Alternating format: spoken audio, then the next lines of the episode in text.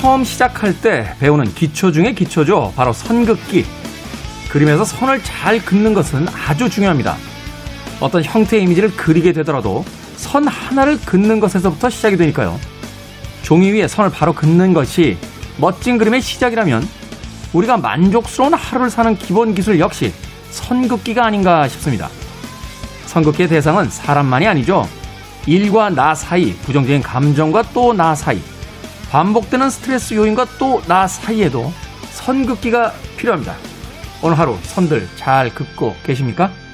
김태현의 시대음감 시작합니다.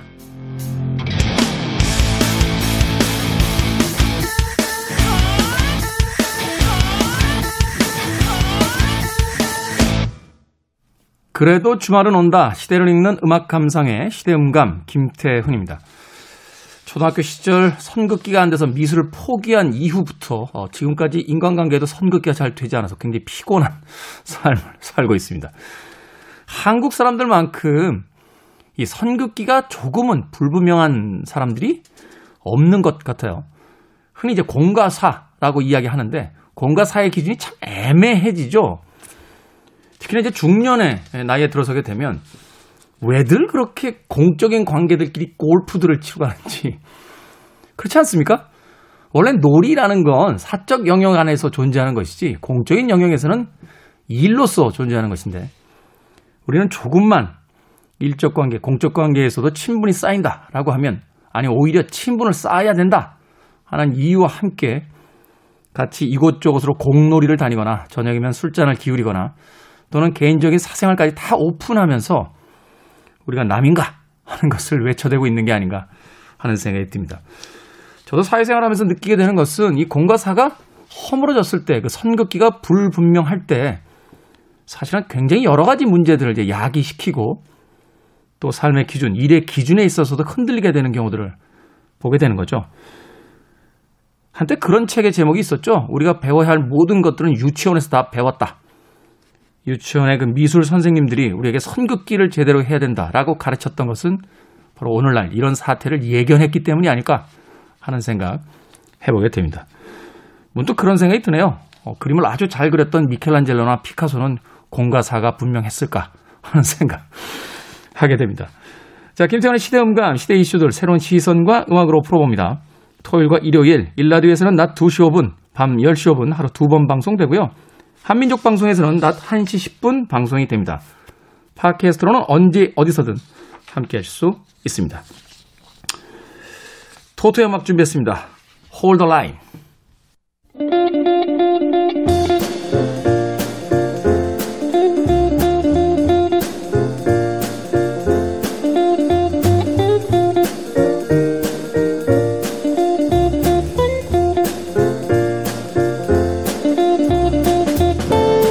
독서 강국으로 손꼽히는 프랑스 국민의 1년 평균 독서량은 5.9권, 우리나라의 평균 1.3권을 크게 웃도는 수치라고 합니다. 또 프랑스는 세계에서 서점 밀집도가 가장 높은 국가라고 해도 과언이 아닌데요. 현재 서울 시내에 대략 600여 개의 서점이 있는 반면 파리에는 약 760여 개의 서점이 있다고 합니다. 파리 면적이 서울의 6분의 1인 걸 고려하면 놀라운 수준이라는 생각이 드는데요. 대한민국이 독서 강국이 될 그날을 꿈꾸며 함께합니다. 우리 시대의 책 이야기, 책은 북. 연남동 정서점 정현주 작가님, 연남동 김집사 생선 김동영 작가님 나오셨습니다. 안녕하세요. 안녕하세요. 그리고 보니까 두분 같은 동네 사시네요. 네, 가깝게 살고 있어요. 정현주 선배랑 같이 같은 동네 살면 좋은 점이 제가 엄마라고 부르거든요, 가끔. 저기요, 왜, 왜 괜히 오해 살 소리를 해요? 아, 동네에서. 아플 때나 제가 자주 아프잖아요. 그 다음에 잘 안 챙겨 먹고 그럴 때마다 이렇게 해서 지난주에는 자장면하고 탕수육을 시켜주셨어요. 같이 그 서점 앞에서 먹었거든요. 네. 진짜 맛있었어요. 오랜만에 먹어서. 그러니까 이제 동네에 연남동의 이제 생선 작가를 위한 유니세프 역할. 저희 제빙기를 청소를 깨끗하게 해주더라고요. 어, 제빙기 청소. 네, 제가 소고기를 사주겠다니까 거절하고 자장면이 먹고 싶다. 그렇죠. 제빙기 청소는 자장면까지예요. 네, 아, 그렇군요. 자장면까지. 한우는 좀 과합니다. 제빙기 청소의 한우는. 근데 이렇게 제가 도와드렸는데 왜 생선 작가는 다 좋은데 힘을 못 쓰냐고. 그래서 혼자 막 제빙기를 들으시더라고요. 저는 못 들고 낑낑거리는데 아 그러니까 진짜 아, 생선 작가 강해요 우리. 여름 전까지 근력을 키우는 걸로. 네. 네. 근데 20년 전부터 생선 작가가 근육량은 좀 별로 없었어요. 네. 전 진짜 무거운 건 진짜 못 들어요. 알겠습니다. 자, 지난, 지난 시간부터, 네, 어제부터 TMI, 네, 투머치 인포메이션을 제공하고 있는 우리 생선 작가. 자, 오늘 두 권의 책, 어, 어떤 책 소개해 주시겠습니까? 예, 제가 오늘 골라온 책은요, 제 나름대로 이제 좀 제목을 정해봤어요. 봄에는 손대지 말 것. 그래도 허세롭고 싶다면. 봄에는 손대지 말 것, 그래도 허세롭고 싶다면. 그러니까 두 예를 들어 문장이 잘 연결이 안 되는데 어떤 의미인지 좀 소개해 주시죠. 거의 니체적 사고 방식이죠. 예, 앞뒤가 안 맞는. 네. 잠깐만, 니체적 사고. 앞뒤가 안 맞아요. 니체가 앞뒤가 안 맞아요? 니체가 하는 얘기가 대부분 모순이 되게 많아요. 불교적인 부분들이 좀 있는데 네. 제가 오늘 소개할 책이 알랭드 보통의 영혼의 미술관하고 니체의 사라투스 자라투스트라는 이렇게 말했다. 이 두 권의 책을 가졌어요. 제목부터 뭔가 재미없을 것 같잖아요. 아니, 재미있을 것 같아요. 거짓말 하지 마. 이 둘 중에 뭐가 재밌을 것 같은데요. 아니, 둘 다요. 저도 짜라투스트라는 이렇게 말했다 읽었고, 그 이 제목을 패러디한 우디 앨런의 짜라투스트라는 이렇게 먹었다도 읽었고, 열심히 읽었어요, 저도. 네. 아, 그러니까 제가 예전에는 소설이나 시 이런 문학 쪽을 좋아했었는데요. 이제 좀 나이가 들고 그 다음에 제가 이제 직접 글을 쓰다 보니까 문학 쪽보다는 좀 저한테 진짜 제가 좀 머리가 좀 다른 분들에 비해서 좀 기억력도 떨어지고 그러잖아요. 왜 또 오늘 갑자기 이렇게 겸손해지세요? 아 제가 다른 건 다 잘하는데 별로 머리가 좋지는 않거든요. 음. 그래서 좀 머리에 뭔가 집어넣고 아는 척 하고 싶은 책들을 좀 많이 요즘에 읽고 있어요. 네. 그래서 찾아본 책이 알랭드 보통의 영혼의 미술관 첫 번째인데요. 그러니까 소재가 예술은 어떻게 우리를 치유하는가 라는 아. 제목이에요. 예술은 어떻게 우리를 치유하는가? 글자 크기가 진짜 작아요. 아, 잠깐만요. 그게 도대체 무슨 상관이에요? 잘 그리고 빡빡하게 행간도 되게 좁아서 읽기가 굉장히 불편해요. 쉽지 않다. 네. 음. 그리고 뭐 영혼의 미술관이라고 해서 뭔가 미술 그림에 대한 이야기를 쭉 하면서 이제 우리 사- 우리가 살면서 뭐 사랑 뭐 이런 여러 가지 주제 정치 뭐 이런 것들이라든가 이런 거를 이제 소개를 하거든요. 그림을 네. 통해서. 네. 근데 그림을 가지고 소개를 하면 글도 중요하지만 그림도 중요하잖아요. 그렇죠. 아, 우리 근데 보통 형은 보통이 아니에요. 아이고 준비했거든요. 보통 형은 아이. 보통이 아니다. 아재가 다 됐어요. 네, 이제는. 넘어섰어요, 심지어. 아, 작가들이 대한 그 어떤 젊은 세대를 대표했던 작가였던 시절이 있었는데 아, 이제는 아재를 대표하는 작가가 됐군요. 그렇죠. 그렇게 받아들이네. 이거 준비했는데. 그러니까 알랭드 보통이 이제 글에 대한 솔직히 말해서 이- 이분이 좀 소위 말해서 먹물이에요. 스위스에서 태어나서 영국에서 뭐 했고 막 한 7개 국어를 하실 수 있는 분이거든요. 알랭드 보통. 예. 네. 그, 그리고 또 심지어는 최고의 이 알랭드 보통의 최고의 책은 왜 나는 너를 사랑하는가. 23살을 썼어요. 사실 저도 알랭드 보통의 책 여러 권 읽었습니다만 가장 좋아하는 책이 바로 그. 책이에요. 저도 그래요. 네. 예. 네. 그러니까 아니, 뭔가 그- 사랑을 아니, 통계학이나 이런 걸로 했잖아요. 묘하게 이렇게 동질감 자꾸 조성하지 마시고. 아, 동질감 저도 기분 나빠요. 네. 특히 근데 이 알랭드 보통의 영혼의 미술관은 미술을 다뤘음에도 불구하고 그림이 들어갈 거 아니에요. 그렇죠. 그림을 두고선 이제 그 이야기를 풀어가는 거니까. 140여 점의 그림이 들어가거든요. 네. 제가 글씨 작다고 했죠. 그림도 작습니다. 그러니까 사실은 그림을 한 장 더 넣으면 될 텐데 그 그림에 대해서 한 한 장 반을 설명을 해요. 음. 그러니까 뭔가 이렇게 사실 설명 안 듣고 그리- 이 그림에 대해서 너무 유명한 그림들이 나오는 것도 아니고 그냥 어떻게 이런, 이런 그림을 알았을까 할 도대체 이 그림은 뭘까 이런 걸 찾아내요. 네, 그런 오일이 있을까 하는 책들에 대한 그 그림들을 설명을 하는데 그래서 좀 읽고 있으면 그리고 또 친절하지가 않아요. 불친절해요. 네. 우선 그림에 대한 묘사를 하고선 그림 뭐 예를 들어서 1, 2 이런 식으로 쓰거든요. 그럼 그림 1이 그럼 옆에 있어야지 딱 보면서 매치를 시키잖아요. 그렇죠. 그림 1은 두 장 넘어가지고 왜냐면 기- 글이 너무 길어가지고 음. 그 뒤에서 나오다 보니까 나중에 막 그림 2 이야기 하고 있는데 그림 4를 보고 있고 막 이런 경우가 있어요. 그림 그러니까 뭐가 그림 맞지 않아 그러고. 그거는 제가 보기엔 알랭드 보통의 문제 아니라 편집자의 문제 아닙니까? 책을 그렇게 그, 그런 식으로 편집을 해놓는 경우가 어디 있습니까? 네, 알랭드 보트는 이 책을 통해서 인간의 고단한 삶을 보듬어주는 예술로서 예술이 어떤 작용을 하는지에 대해서 썼어요. 그래서 근데 제가 읽어본 결과 우리 삶은 누구에게나 고단하잖아요. 그렇죠. 일상의 고단함 같은 것들은 뭐 누구에게나 다 있는 거죠. 네. 뭐 성공한 사람이건 그렇지 않은 사람이건 간에. 근데 뭐 그래서 이 책을 통해서 예술과 그림이 어떻게 인간을 이렇게 정서적으로 보듬어 주는가에 대해서 이야기하고 싶었던 것 같아요. 그 책에 나오는 어떤 여러 가지 사례들 중에서 좀 생각나시는 대로 하나의 좀 구체적인 사례, 그러니까 예술이 어떻게 인간을 위로하는가, 그걸 좀 이야기해 주신다면. 어, 기술적인 부분도 있고요. 정치적인 것도 있고, 역사적인 것도 있고, 충격 가치도 있는데, 네. 저는 경매관에서가 참 돈으로서 그 시대에는 인정받지 못했지만, 현재에 와서는 엄청나게 그림 가격이 오른 네. 그런 사례들이 저에게 참 치유가 되더라고요. 얼마 전에 경매 갔다 왔다면서요. 네. 제가 부산 아트페어 갔다 왔거든요. 아, 잠깐만요. 아, 궁금해졌어요, 어느 날. 우리나라의 그 옥션 경매 시장, 그림 경매 시장은 어떻게 형성되고 어떻게 이루어지고 있을까? 아니, 근데, 그런, 그런 데는 그림을 살 수 있는 사람들이 가는 거 아닌가요? 제가 생선 작가를 무시하는 건 아닙니다만, 거기 나오는 그림의 가격들이 그게 100만원, 200만원 수준이 아니잖아요. 아, 근데 요즘 괜찮아요, 그림 시장. 그냥 제가 볼 때는 주식보다 웬만하면 나아요. 생선 작가 주식하니까. 음. 그래서, 아 그리고 저희 또 아버지가 그림을 좀 좋아하셔서 네. 사- 많이 사 모으셨는데 이거 혹시 모르잖아요. 아버지가 어떻게 이렇게 저한테 그 그림을 물려주실 수도 있고. 그렇죠. 그러면 이거를 다시 이렇게 해서 돌려야 될 거 아니에요, 그림을. 우리가 음. 한 그림을 가지고 몇십 년을 볼 수는 없잖아요. 그렇죠. 피곤해질 수도 있으니까 리세일을 하고 이래야 되니까 그 방식을 알아야 되겠더라고요.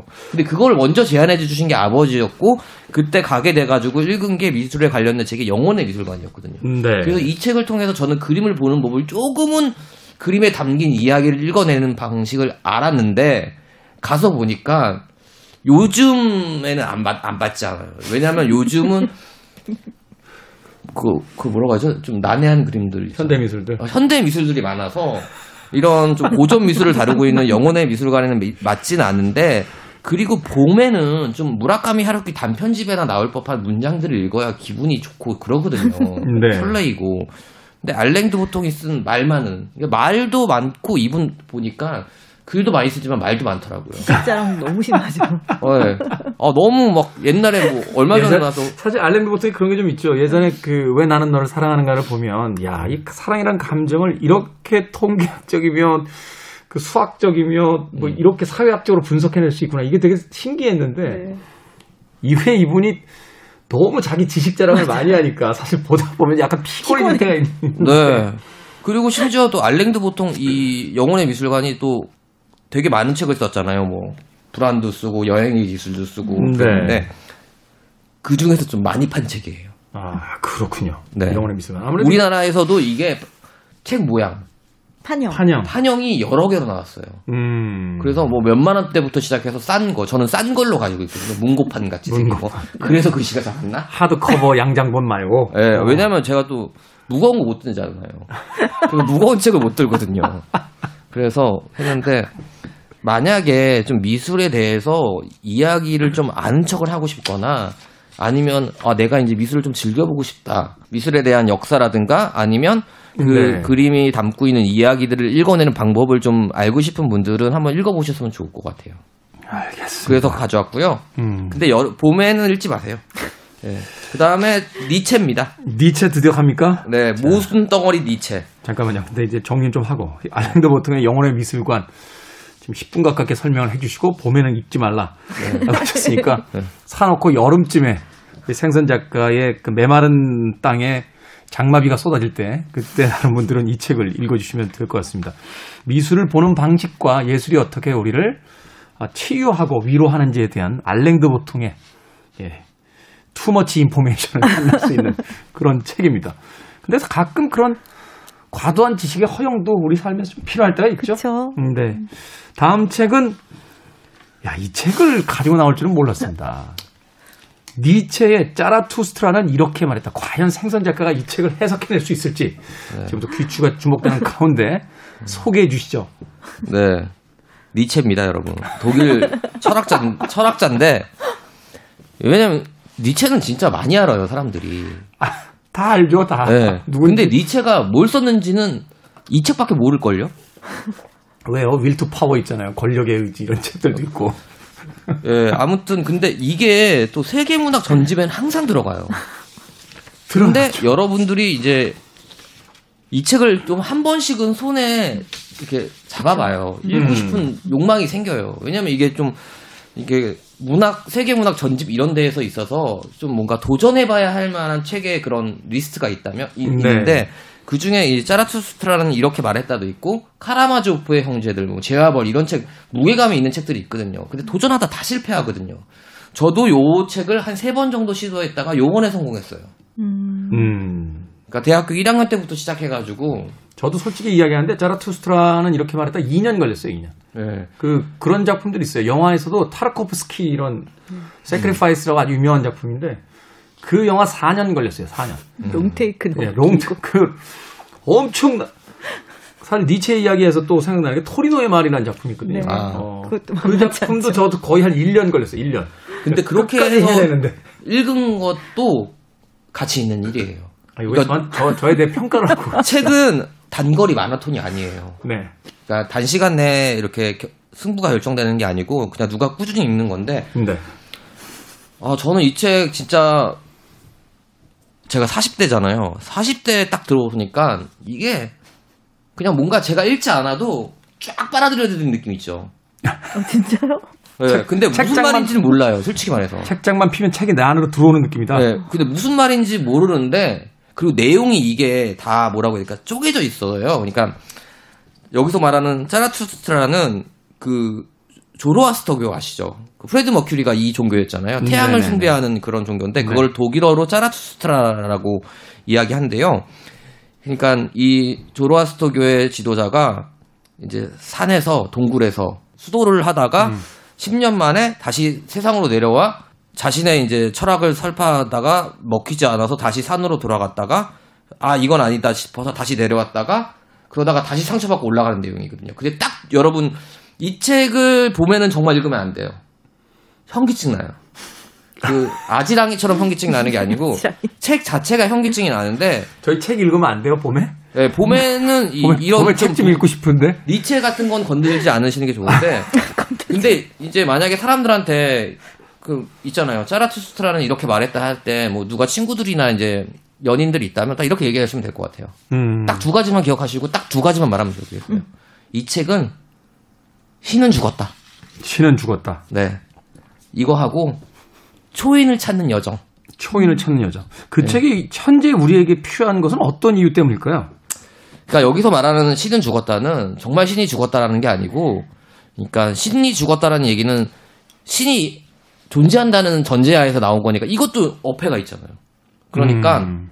그러니까 이 사람이 신이 가지고 있는 권리를 박탈했다. 아, 이걸 이렇게 해석해야 되는데. 음. 제가 왜냐면 이거 해설집도 보고 왔거든요.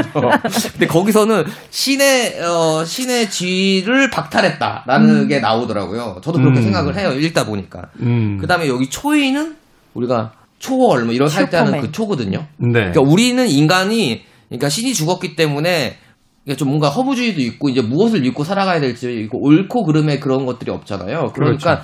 우리 혼자 인간이 살아가야 하기 때문에 뭔가를 초월해야 된다라는 거인데 그런 것들이 써 있는데 읽어보시면 아마 모르실 거예요 대부분 열 장 읽으면 한 두 문장 정도 이해하실 수 있는데 그 이해하는 문장이 정말 주옥 같습니다. 저는 이거를 철학책으로 보지 않아요. 정말 아름다운 문학. 서사시. 어, 서사시. 그러니까 여러분들 이거 읽기 어렵다고 하시면 하루에 두 장씩, 아니 두 페이지씩, 그러니까 한 장씩 읽으시면 됩니다. 음. 네. 이 봄에 읽어서는 안 되지만 여름이 돼서 어, 여름에 여러분 딱 반팔 하얀색 반팔 티를 입고 한 손에는 에코백을 딱 메고 그리고 하- 다른 한 손에는 니체의 짜라투스트라는 이렇게 말했다를 다 들고 다녀보세요. 가장 뜨거운 여름의 실존적 어, 네, 실존주의. 그 다음에 뭐, 아휴, 이 니체는 이거 한 시간에 안 끝나요. 왜냐면 오늘 또 선배가 좋은 책을 많이 선배했기 때문에 제가 다음에는 예, 다른, 좀 더 준비를 해올게요. 왜냐면 아니요, 제가 아니요, 이거 저- 해설책을 읽다 읽- 읽다 봐라. 제가 정리하면 돼요. 제가 아니, 아, 뭐 정리 못 하잖아요. 네, 제가 할 수 있어요. 그러니까 이제 인간 철학, 아, 소위 이제 종교에 기대고 있던 서양의 어떤 철학이 한계를 맞이했을 때 두 번의 세계 대전과 또 여러 가지 어떤 뭐 공황을 비롯한 그 서구적 문제에 직면했을 때 그것을 해결하기 위한 여러 시도들이 있었는데 그 중에 하나 바로 실존주의적 접근들. 그래서 신에게 의존했던 세계관을 이제 없앤 거죠. 신은 죽었다라고 선언하며 사람들이 어떤 실질적인 그 사색을 사유를 요구했던 그런 책이 아닐까. 그 정도 제가. 제가. 그, 제가 하고 싶은 게 딱 이 말이에요. 자 정확해요. 음악 한 곡 듣고 와서 네. 정현주 작가의 책을 만나보도록 하겠습니다. 생선 작가의 알랭드 보통 영혼의 미술관 그리고 니체의 제라투스트라는 이렇게 말했다. 두 번째 책이 워낙 강렬한 인상을 줘서 요한 스트라우스의 짜라투라투스는 이렇게 말했다. 한번 듣고 갑니다. 김태원의 시대음감 짜라투스트라는 이렇게 말했다. 요한 스트라우스의 음악 듣고 왔습니다. 이 음악은 영화에도 어, 여러 번 사용됐습니다. 그 2001년 스페이스 오디세이라는 어, 영화에 아주 멋지게 예, 등장했던 그런 기억이 납니다. 자, 우리 시대의 책 이야기 책은 book 생선 작가 정현주 작가와 함께 이야기하고 있습니다. 다소 산만했지만 그래도 우리에게 insight를 준 생선 작가의 두 권의 책 소개를 들었고요. 이제 정현주 작가님이 소개해 주시는 두 권의 책 소개를 받아보도록 하겠습니다. 어떤 책입니까? 네, 이 책은 봄에 읽기 참 좋은 책입니다. 어, 지금 채널 돌리신 분은 왜 웃나 하실 것 같은데 생선 작가의 두 권의 책은 봄에 절대 읽지 말라고 한 책이었기 때문에 자 봄에 읽기 좋은 책 네. 아, 이게 요즘에 심리서가 굉장히 잘 나가고 있어요. 네. 심리서에도 트렌드가 있는 것 같고, 이 심리서를 읽기에 가장 좋은 계절이 사실 지금 같은 바깥 세상이 화, 화사할 때 우울증이라든가 심리적인 불안이 더 커지는 걸로 알려져 있거든요. 사실 그 어떤 평론가 사회 또 이 그 분석하시는 분들이 이런 이야기 하시더라고요 어, 세상이 혼란스럽고 또 젊은 나이에 어떤 정체성이 확립되기 전이기 때문에 내가 누구인가를 알아보려고 하는 그런 욕구들이 이제 심리서적들을 많이 네, 찾게 네. 만든다. 네, 예를 들면 뭐 MBTI 이런 것도 그런 것 때문에 그렇죠. 많이 인기라고 하는데 심리서에는 트렌드가 있어요. 몇 년 전까지는 힐링, 힐링, 예, 그다음 번아웃. 번아웃 증 얼마 전까지는 우울증이 엄청 유행이었잖아요. 아. 예, 우울증에 관한 책이 정말 쏟아져 나왔습니다. 작년까지는 올해의 트렌드는 이제 조금 바- 더 심한 쪽으로 간 것 같아요. 성격 장애에 대한 책들이 이제 나오기 시작하고 있고 네. 어, 얼마 전에 그 선미 씨가 본인이 경계선 인격장애였다라는 이야기를 해가지고 경계선 인격장애에 대한 관심이 높아지면서 네. 그거에 대한 다양한 컨텐츠들이 나오고 있거든요. 오늘 제가 소개해드릴 책은 가까운 사람이 경계성 성격 장애일 때 그리고 가까운 사람이 자기애성 성격 장애일 때라는 두 권의 책입니다. 경계성 성격 장애와 자기애성 성격 장애 이게 네네. 각기 이제 다른 거죠? 네. 네네. 어, 저자는 우도 라우흐플라이슈라고 독일 분이고요. 잠깐만. 정현주 작가님까지 왜 그러세요, 진짜? 아, 제가 독어를 못해가지고 저 생선 작가 한 명으로도 힘든데. 해봐주세요. 독어 네. 발음으로. 아니, 저도 독어 잘 몰라요. 우도 라, 라우흐플라이슈. 이렇게 네, 되겠네요. 네, 이분이 독일 임상 심리학자로 굉장히 오랜 시간 동안 임상 심리를 50년 넘게 해오신 분으로서 네. 그 임상 심리에서 만난 사람들에 대한 이야기부터 그 실례를 많이 들어줬어요. 네. 예를 들고 그 다음에 제일 중요한 건 이거예요. 이제 경계선 인격 장애나 또 자기애성 인격 장애는 그렇게 인구 중에 빈도가 많지는 않아요. 한 아. 1% 정도. 1%? 네, 근데 1에서 1%도 2%. 많은 거죠. 우리가 그 어느 정도 사회생활을 하면서 어, 사람들과 이제 관계를 맺게 되면 내가 아는 사람이 최소한 100명은 넘는다는 거잖아요. 그쵸. 네. 그러면 그 중에 한두 명은 그렇죠. 경계성 성격 장애나 자기애성 성격 장애일 수 있다. 이렇게 네네. 이야기를 하는 거니까. 네, 그렇습니다. 네, 그런 분들이 있고 그런 분들이 그때 제가 방송을 보니까 선미 씨도 막 울면서 경계성 성격 장애는 주변에 있는 사람들이 너무 많이 힘들대라고 하면서 막 울더라고요. 음, 네. 근데 실질적으로 막상 겪어보신 분들은 아마 아실 건데 정말 너무 힘들어요. 음. 근데 그렇다고 해도 우리는 같이 살아가야 되는 이웃이다 보니까 이들을 그렇죠. 이해할 필요도 있고 그들을 어떻게 대해야 되는지도 알아야 되잖아요.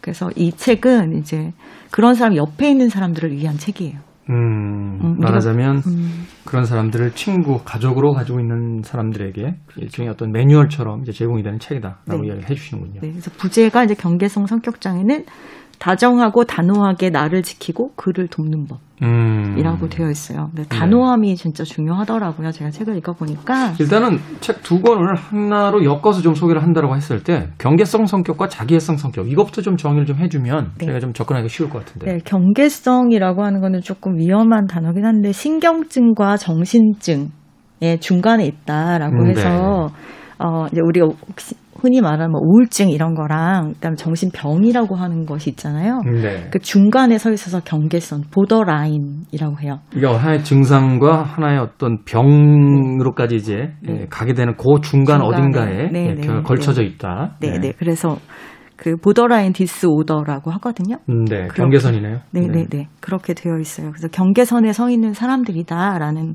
얘기를 하는데 이제 경계선 같은 경우는 어 자기 자아가 제대로 서지 못한 상태에 있다고 이 책에는 그렇게 나와요. 그러니까 어린 시절에 엄마가 굉장히 변덕이 있는 거예요. 음. 예를 들면 그래서 일괄되게 아이를 일관되게 대해주지 않으면 이 아이가 어떤 정체성을 세우기가 어려운 상황이 놓일 수 있잖아요. 그렇죠. 말하자면 이제 어떤 일관성을 가지고 아이들을 훈육하고 또 대했을 때 거기서 이제 규칙을 배우고 그렇죠. 선악도 배우고. 선악도 배우고 정체성도 확립하게 되고 이런 일들이 네. 이제 일어나는 건데. 네. 근데 본인이 이제 엄마가 똑같은 행동을 했는데 어느 날은 잘했다 그러고 어느 날은 잘못했다 그러고 이러니까 내가 어디에 서 있어야 되는지를 알지 못하는 상태로 클 수도 있고 아, 그러니까 아이들에게 예측 가능한 어떤 그 태도를 보여줘야 된다는 거군요. 그렇죠. 이럴 때는 혼날 거야, 이러면 칭찬해 줄 거야라는 게 예. 일관성을 가지고 있어야 되니까. 네, 네. 그래, 그러다 보니까 본인 자아가 서 있지 않으니까 자기 자신에게 다가갈 수가 없는 거예요. 음. 어, 그러다 보니까 마음 안에 엄청난 공허가 있다라고 이 책에 나와요. 음, 네. 엄청난 공허가 있고 불안하죠. 그러다 보니까 주변 사람들한테 약간 집착하게 돼요. 그래서 여기에 예, 뭐라고 나오냐면 미친 듯이 집착했다가 죽일 듯이 미워한다라고 나오거든요. 왜냐하면 이 사람은 자기가 어떤 사람인지 모르는 상태에서 자랐기 때문에 사람들이 자기를 떠날 수밖에 없다라고 생각하는 거예요. 자기에 대한 믿음이 없어요. 음, 네. 이 두 장애의 공통점은 자존감의 결여거든요. 그러니까 어, 사람들이 날 떠나면 어떡하지라는 것을 굉장히 두려워하는 게 경계성 성격 장애라고 나와요. 유기 불안이 엄청 크다 보니까 상대한테 집착할 수밖에 없죠. 그렇죠. 예, 왜냐하면 이 사람도 사실은 좋은 사람인데 어린 시절에 그렇게 컸거나 아니면 병리적인 이유로 자기에 대한 믿음이 없기 때문에 늘 불안한 상태에서 있는 거예요. 이 사람 잘못이 아니고. 근데 주변 사람들이 자꾸 자기가 이상하게 행동하고 힘들게 하니까 자꾸 떠나잖아요. 그 유기 불안이 엄청 커지다 보니까 집착을 하게 되는 거죠. 저 사람도 혹시 나를 떠날지도 몰라라는 불안과 함께 관계가 시작이 되고 네. 그러다 보면 떠나보내지 않기 위한 어떤 욕망이 집착을 만들어내게 되고 네. 그 집착이 또 사람을 힘들게 만드니까 그 사람이 또 떠나버리게 되면 그게 네. 또 하나의 상처가 돼서 다음 사람을 만날 땐 더 큰 어떤 불안으로 다가오고 그렇죠. 그게 이제 어. 계속 악순환이 계속되고요. 집착을 하다 보니까 관계를 엄청 빨리 진행시켜요. 남녀 네. 관계라면은 엄청 빨리 이제 막 결혼을 향해 간다거나 뭔가 좀 뭔가 안정된 관계로. 보호를 받고 싶어하는 예. 음, 그래서 그렇게 이제 집착을 하게 되고 만약에 버린다. 상대가 나를 버린다고 느끼는 거예요. 이유가 있어 떠나는구나 이렇게 생각해도 될 상황에서도. 우리가 맞지 않았구나가 아니라 저 사람이 나를 버렸다라는 네. 어떤 피해자적인 어떤 의식을 갖게 된다는 네. 거군요. 그래서 복수를 하게 됩니다. 어, 네, 그래서 여기서. 죽일 듯이 미워한다라고 나오는데요. 이제 경계성들은 그러다 보니까 어, 친구 아니면 적이다. 이게 제가 하는 얘기가 다 이 책에 있는 책에 내용이에요. 있는. 네, 그래서 친구가 아니면 적이 된다. 이런 사람들은 그럼 어떻게 대해야 되나요? 우리가 예. 주변에 우리 어떤 친구라든지 지인이라든지 또는 가족으로서 네. 가지고 있더라면 그래서 제가 그 부분이 궁금해서 이 책을 읽기 시작한 건데요. 볼게요. 1. 대화를 시도한다. 대화를 시도한다. 네. 2. 무슨 일 있어도 당신 곁에 있겠다. 너를 존중한다라는 것을 계속 되풀이해서 말해준다. 음. 그래서 이제 불안을 잠재워주는 거죠. 그리고 치료를 받자 라고 얘기를 하셔야 되고, 이걸 병이라는 것을 인식시키자. 네. 네. 그리고 만약에 근데 좀 위험할 수 있어요. 이런 분들하고 옆에 있다 보면은. 왜냐하면 이분들이 아까 자기가 어떤 사람인지 모른다고 했잖아요. 음, 네. 그 살아있음의 기쁨이라든가 이런 것도 잘 모를 확률이 있어요. 그러니까 음, 굉장히 안개 낀 심리 속에 있는 거죠. 그래서 내가 살아있다는 걸 느끼기 위해서 자해나 자살 기도를 많이 한다고 해요. 아, 보통 이제 20대에 많이 나타나고 나이가 들면서 점점 없어지기는 하는데 그러다 보니까 이 공격성이 상대한테 갈 수도 있어요. 음, 네. 그러니까 나를 버릴 것 같다. 이럴 때는 이제 굉장히 힘, 힘들게 할 수 있는 상황이 있거든요. 만약에 그런 피해를 입을 위험이 있을 때는 단호하게 선을 그어야 된다는 거예요. 음, 이때 받아주게 한번 받아주게 되면은 계속 받아줘야 되기 때문에 의존형으로 바뀌니까. 예, 서로를 위해서 좋지 않다. 왜냐하면 내가 이렇게 딱 선을 그어줘야 상대가 아 이 사람은 이걸 싫어하는구나라든가 나 때문에 이 사람이 힘들어한다는 걸 알아서 사랑하는 사이면 이제 치료를 받기 시작한다는 거예요. 음, 네. 그래서 이 사람 치료를 받으면 본 일단 치료 받는 사람이 주변과 마찰이 적어지니까 훨씬 이 사람이 좋은 쪽으로 갈 수 있잖아요. 그렇죠. 그러니까 우리가 해야 될 일은 믿음을 주고 그다음에 선을 긋- 긋고 이거는 여기까지는 안 돼. 이렇게 하면 안 돼라는 얘기를 정확하게 해 주라. 음, 그리고 만약에 힘들면 제3자를 불러라. 믿을 수 있는 제3자가 항상 있어야 되고 그다음에 상담받고 어, 그 사람을 상담받게 하는 것뿐만 아니라 나도 상담을 받을 필요가 있다. 어떻게 대해야 되는지에 대해서 전문가들에게 의견을 구해야 된다. 네. 우리가 흔히 사실 이런 문제가 발생했을 때 그 사람에게 어떤 그 병원에 가봐라, 좀 진단을 받아보자는 이야기는 하지만 네. 내가 어떻게 대해야 되는지에 대해서는 그냥 상식선 혹은 그렇죠. 자기 감각적으로 이제 대하게 되는데 그렇게 하면 안 된다는 거군요. 안 되죠. 그리고 이제 이거 보면은 책을 보면은 많은 경우에 제가 궁금해서 많이 찾아봤어요. 오늘 얘기 드리려고. 근데 약간 잘못 들으면 이분들은 잘못이 아니잖아요. 자기가 이렇게 된 게. 근데 잘못 들으면 되게 비난하는 얘기처럼 들릴 소지가 있어요. 음. 왜 변덕이 이제 특징이 보면은 이제 변덕이 죽을 듯한다 이런 식으로 되어 있거든요. 넌 왜 그래? 뭐 왜 이렇게 변덕이 죽을 듯해? 넌왜 이렇게 사람을 힘들게 해? 이런 식으로 그 사람에게 이제 책임을 완전히 그 전가해 버리는. 그렇죠, 그렇죠. 근데 이 사람들이 이제 정체성이 없고 뭔가 어디에서 분노가 일어나야 되는지 아닌지 모르고 내가 거부당한다고 느끼면은 분노가 확 올라오는 거 일 뿐인데 사람들은 쟤는 나빠라고 그러니까 보통 사람들에 대한 잣대로 그 사람을 비난을 하게 되잖아요. 그렇죠. 우리가 누군가가 몸살이 걸리거나 어디 저 병원에 입원할 정도로 아프다고 해서 넌 왜 아파? 라고 얘기하지는 않잖아요. 그렇죠, 그렇죠. 그러니까 이런 어떤 증상들이 나타났을 때 이것이 하나의 어떤 병리적인 거라는 걸 네. 인식하면 네. 그 사람을 빨리 치료받게 하는 방식으로 이제 가야지 그 사람을 비난하는 방식으로 대해서는 안 된다. 네. 그리고 대부분이 우리가 경계성에 대해서 지식이 없기 때문에 이 사람이 이게 병적인 것이다라는 것을 생각 못할 때가 있어요. 저도 그런 정- 경우가 있었는데 너무 이해가 안 돼가지고 음. 너무 힘들다 그랬더니 제 친구 중에 정신과 의사가 있는데 얘기를 해주더라고요. 음. 아파서 그런 거다라고 얘기하고 나니까 적어도 이제 그 친구를 미워하진 않을 수 있게 되잖아요. 그런 이해들을 우리가 좀 할 필요가 있는 거죠. 그리고 이분들이 이제 충동적인 행동을 한다거나 화를 잘 내고 행동을 자제하지 못한다. 그다음 정체성, 자기 인식, 자아상이 불안정하고 만성적인 공허감에 시달린다. 네. 이런 게 있는데 두 케이스가 약간 다르지만 상당히 비슷해요. 강렬하지만 오래가지 못하는 인간관계, 자해, 자살, 충동. 이거는 경계선이고 자기애성은 짧게 말씀드리면 자기애가 이제 형성되는 우리 어린 시절이 있잖아요. 네. 그때 아무도 자기를 사랑해주지 않는다라고 느끼는 거예요, 아이가. 소외되어 있군요. 네. 그러면 어떻게 하겠어요? 자기 스스로 자기를 사랑해주는. 거. 사랑하는 것밖에 이제 방법이 없으니까. 예. 그리고 환상을 갖게 돼요. 환상. 예, 다른 이제 우리 막 소공녀 이런 책 보면은 그런 나오잖아요. 나는 사실은 되게 부잣집 딸인데 뭐 이런 음. 상상을 아. 환상을 하면서 그게 환상이 현실이라고 착각하는 케이스들이 뭐 허언증이라든지 이런 쪽으로 이제 발전해 가는 거네요. 으로 발전할 수 있죠. 음. 그런 식의 이야기들이 이 책에 나오더라고요. 그리고 그러니까 단순하게 그 사람이 거짓말쟁이야 이렇게 비난하는 게 아니라 음, 어떠한 그 성장기 때 문제에 의해서 자기 환상을 갖게 되고 그 환상을 실제라고 믿어버리게 되는 경우들이 생긴다. 네, 경우들이 있고 여러 가지 자기애성 같은 경우는 굉장히 여러 가지 파트가 있는데 그런 사람들도 있고 또 많은 경우는 이제 성공, 권력, 그다음에 뛰어난 외모 이런 거에 집착하게 되고요. 음. 나는 특별한 사람이야 이렇게 생각해요. 그래서 유명인들하고 친해지려고 하고 아. 이런 사람들만 나를 이해할 수 있어라고 생각하는데요. 그리고 과도한 숭배를 요구하는 거죠. 나는 대단한 사람이니까. 나한테 다 머리 네. 조아리고 네, 어, 네. 나는 특별하고 어디 가거나 네. 나는 특별한 대접을 받아야 되고 네. 그게 이제 이루어지지 않을 때 화를 내고 네. 어. 특별하게 대해라고 주변에 강요를 해요. 그리고 그들이 나를 그렇게 대하겠다라고 스스로 그렇게 무릎을 꿇고 들어올 거라고 믿고 있대요. 그러다 보니까 음. 인간관계 착취하는 형태를 나타낸다고 이 책에 써 있고요.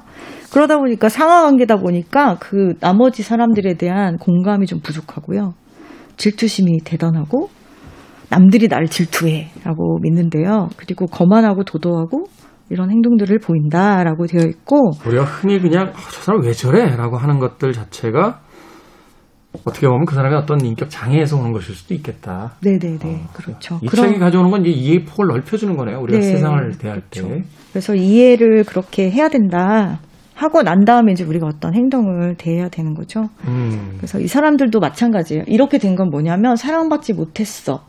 아무도 날 사랑하지 않을 거야라는 불안과 자존감 결여에서 오는 것이기 때문에 그 부분을 건드리게 되면은 관계가 깨지고 또 내가 많은 오히려 내가 상처를 크게 받을 수 있는 소지가 있기 때문에 똑같아요. 대응 방법은 대화하라 이렇게 되어 있고 불안을 불안하지 않게 너는 의미 있는 사람이야라는 이야기를 자꾸 해줘야 된다. 불안을 없애주는 쪽으로 네. 어떤 그 사람의 어떤 심리적인 안정을 일단 네. 찾을 수 있도록 대화해주고 그 다음에 이런 상황에 대해서 조금 진단을 한번 받아보자. 네. 누군가의 도움이 필요할 것 같다 라는 쪽으로 이제 안정시킨 다음에 그쪽으로 이제 그 이야기를 시작해야 된다. 결국 이제 전문가에게 어떻게 데려갈 것이냐.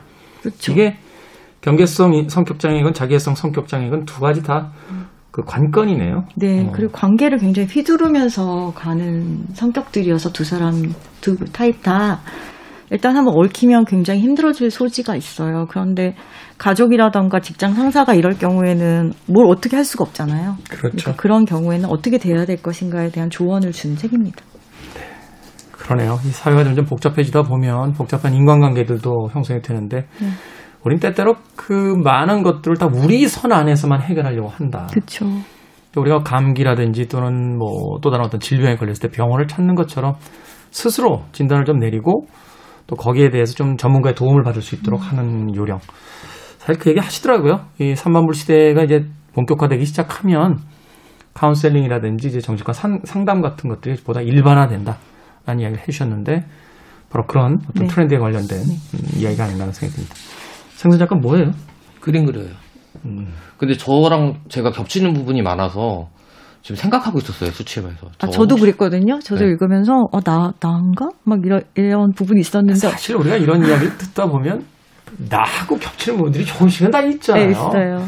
우리가 아주 완벽한 환경에서 자랐다고 할지라도 사실은 그 문제들이 생기는 경우가 있는데 우리가 그렇게 완벽하지 않은 상황 속에서 성장했을 때 이것이 내기가 내기가 아닐까라게 하는 부분들이 있는데 사실은 이 책은 누군가를 대하기보다는 거울을 대고 우리 모습을 보듯이 우리 안에 있는 어떤 문제들을 좀 스스로 파악하게 만드는 네. 그런 책이 아닌가 하는 생각이 듭니다. 자, 책은 북 정현주 작가, 생선 작가와 함께 오늘 두 편의 네, 두 권의 예, 책들 소개를 받아봤습니다. 고맙습니다. 네 감사합니다. 저도 작별 인사 드리겠습니다. Blood, Sweat and Tears의 I Love You More Than You'll Ever Know 들으면서 인사드립니다. 지금까지 시대음감의 김태훈이었습니다. 고맙습니다.